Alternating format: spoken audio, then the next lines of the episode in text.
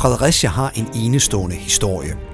Byen er yngre end de fleste andre danske byer, og byens oprindelige del blev planlagt, inden der overhovedet var flyttet indbyggere ind. Hen over 12 afsnit ruller lokalhistoriker Per Skovsen fæstningsbyens historie ud. Det gør han via 12 ledslag i byens både dramatiske og unikke historie. Mit navn er Massimo Grillo. Velkommen til Fredericia By og Fæstning. Dette afsnit om fristaden Fredericia og byens kirker. Denne gang den reformerte kirke. Per, så er vi nået til den, den sidste kirke i vores, øh, sådan skal vi kalde det, religiøse øh, rundtur i serien. Vi står i den reformerte kirke. Hvad er det, der er det specielle ved den? Det specielle, kan man sige, ved den reformerte kirke, som ligger i Dronningsgade, er jo, at den stadigvæk er centrum for den reformerte menighed, som stadigvæk er en, en meget aktiv menighed i Fredericia, øh, og som alle fredericianere øh, Øh, måske ikke kender af indhold, men så i hvert fald på baggrund af de tydelige franske navne, som man stadigvæk ser alle steder i bybilledet i Fredericia.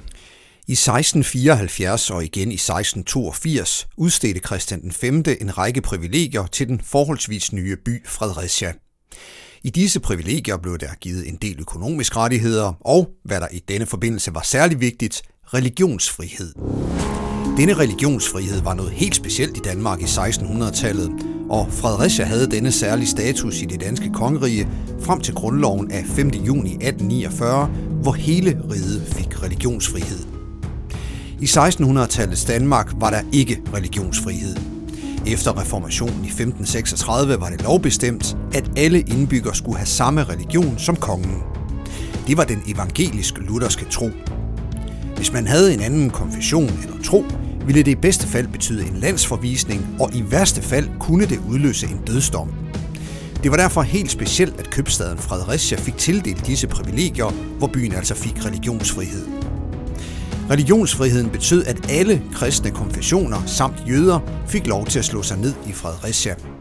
De fik tilladelse til at bygge kirker, hvor de kunne være fælles om deres tro, og jøderne fik tilladelse til at opføre en synagoge. Fredericia blev gjort til religiøs fristad for at få byen til at vokse. Den nye by havde svært ved at tiltrække indbyggere. Håbet var, at religionsfriheden kunne lokke pengestærke mænd, købmænd, håndværkere samt andre nyttige og flittige personer til at løse borgerbrev og bosætte sig i Fredericia.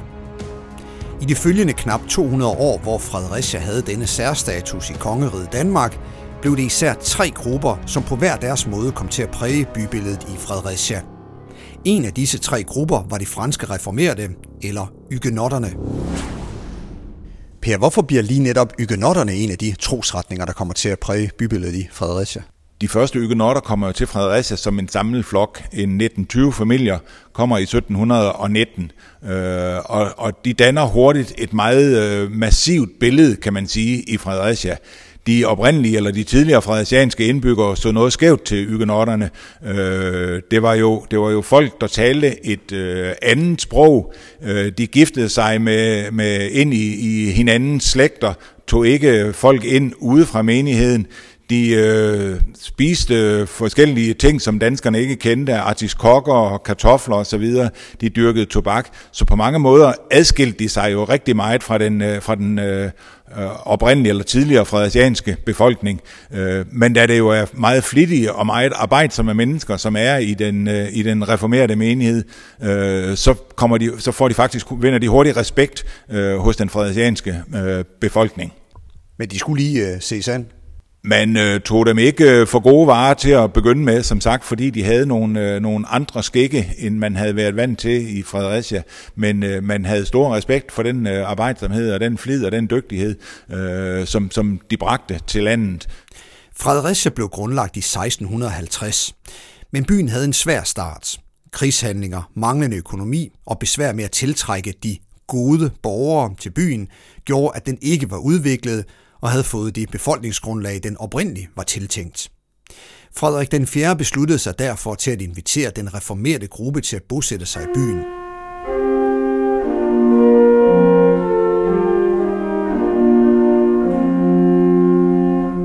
De reformerede havde ry som dydige og arbejdsomme, og det var to karaktertræk, som Frederik den 4. gerne så komme til Fredericia.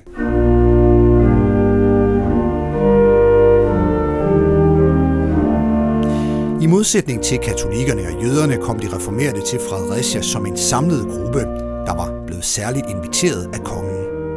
I 1720 bosatte de første ca. 20 reformerede familier sig i Fredericia, og i alt kom ca. 70 familier til byen. De reformerede blev også kaldt for kalvinister eller ygenotter. De tilhørte en gren af protestantismen, som var inspireret af reformatorerne Jean Calvin og Ulrik Zwingli. Hygenotterne holdt oprindeligt til i det ellers katolske Frankrig. Men da deres livsvilkår blev umulige og de blev forfulgte, flygtede eller udvandrede mange af dem i 1680'erne. Hygenotterne, der kom til Fredericia, kom således hovedsageligt til fra reformerede menigheder i Brandenburg, nordøst for Berlin. Per, hvorfor er det, at øh, Frederik den 4. han lige kaster sin kærlighed over netop de reformerede? På en eller anden måde må Frederik den 4. jo have fået øje på, at øh, de reformerede, den reformerede menighed i Brandenburg i Tyskland var flittige og arbejdsomme folk. Det var jo sådan ikke nogen ny idé, at en konge inviterer en gruppe af fremmede mennesker til, øh, til Danmark. Vi kender øh, hollænderne, som øh, egentlig bosatte sig på Amager. Vi kender også øh, øh, brødremenigheden i Christiansfeld og flere andre steder i Danmark har man inviteret sådan en, en samlet menighed. Og øh, Frederik den 4. manglede indbyggere i sin by Fredericia. Han manglede øh, nogen, som, som kunne højne stadiet, kan man sige, i, øh, i Fredericia. Og netop de her flittige og meget arbejdsomme øh, franske øh, indvandrere, øh, de, de øh, kunne hjælpe på det, på det problem, sådan at, øh, og måske være det forbillede også for, for den øh, oprindelige fredericianske befolkning. Frederik den 4. gav de reformerede en række særlige privilegier. Menigheden fik anvist jord inde i byen til beboelse og dyrkning, og desuden fik man ejerskab til over 200 havepladser uden for byen. Denne jord blev administreret kollektivt af menigheden. I 1736 kunne man indvige kirke og kirkegård. Fra 1821 blev kirkens område desuden udvidet med en skole. De reformerede adskilte sig fra de øvrige fremmede trosretninger ved, at de kom som en samlet gruppe. Katolikkerne og jøderne kom i noget mere spredt orden og bosatte sig rundt om i byen. De reformerede dannede i første omgang en lukket enhed i byen, som i løbet af nogle generationer blev en mere og mere integreret del af byens liv. Den reformerede kirke og menighed, den tidligere skolebygning og præstegård, er endnu i dag et synligt bevis på Fredericias tidligere status som religiøs fristad, og mange af byens borgere har et efternavn, der henviser til den franske oprindelse. Per, hvor er det, man sådan mere præcist øh, kan se den, jeg tæller mig at kalde den, den franske forbindelse i dag i Fredericia? Ja, hvis du slår op i en telefonbog, som jo ikke eksisterer mere, så vil du kunne se, at i Fredericia bor der utrolig mange mennesker, der hedder Honoré og Devancier og Dupont, altså fransk, fransk klingende navne.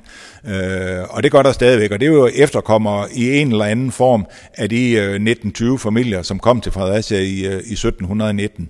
Men man ser jo også navnene øh, spredt over den øvrige del af Danmark, øh, og alle, der hedder et af de her franske navne, øh, har deres stamfar, kan føre deres stamfar tilbage til, øh, til Fredericia. Øh, og ellers så ser vi det jo ved, at, at menigheden stadigvæk er en, øh, en aktiv menighed. Øh, de medlemmer, eller de folk, der er medlemmer af den reformerede menighed øh, i Fredericia, er jo ikke medlemmer af folkekirken, øh, men betaler deres øh, kirkeskat, kan man sige, til, øh, til kirken. Tidligere har de faktisk haft deres egen økonomi i, øh, i den reformerede koloni, som man kaldte det. Øh, forstået på den måde, at øh, de havde deres eget fattigvæsen, de havde også deres egen skole, de havde også i et vist omfang deres eget øh, alderdomsvæsen og deres eget øh, sygehusvæsen.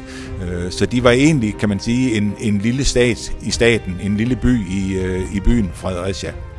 Men byen Fredericia er i dag er jo også øh, meget andet end, øh, de, religiø- end de religiøse mindretal. Øh, Fredericia er jo stadigvæk et øh, trafikknudepunkt, øh, og, og øh, man kan også stadigvæk i dag i Fredericia se tydelige spor af, af alle de avlsbrugere, alle de bondegårde, som har ligget i, øh, i den indre by. Du har hørt Fredericia By og Fæstning. Podcastserien om Fredericias enestående historie er produceret af Format Media. Den er skrevet og fortalt af Per Skovsen. Mit navn er Massimo Grillo. Vi håber, du har lyst til at høre de andre afsnit. Tak fordi du lyttede med.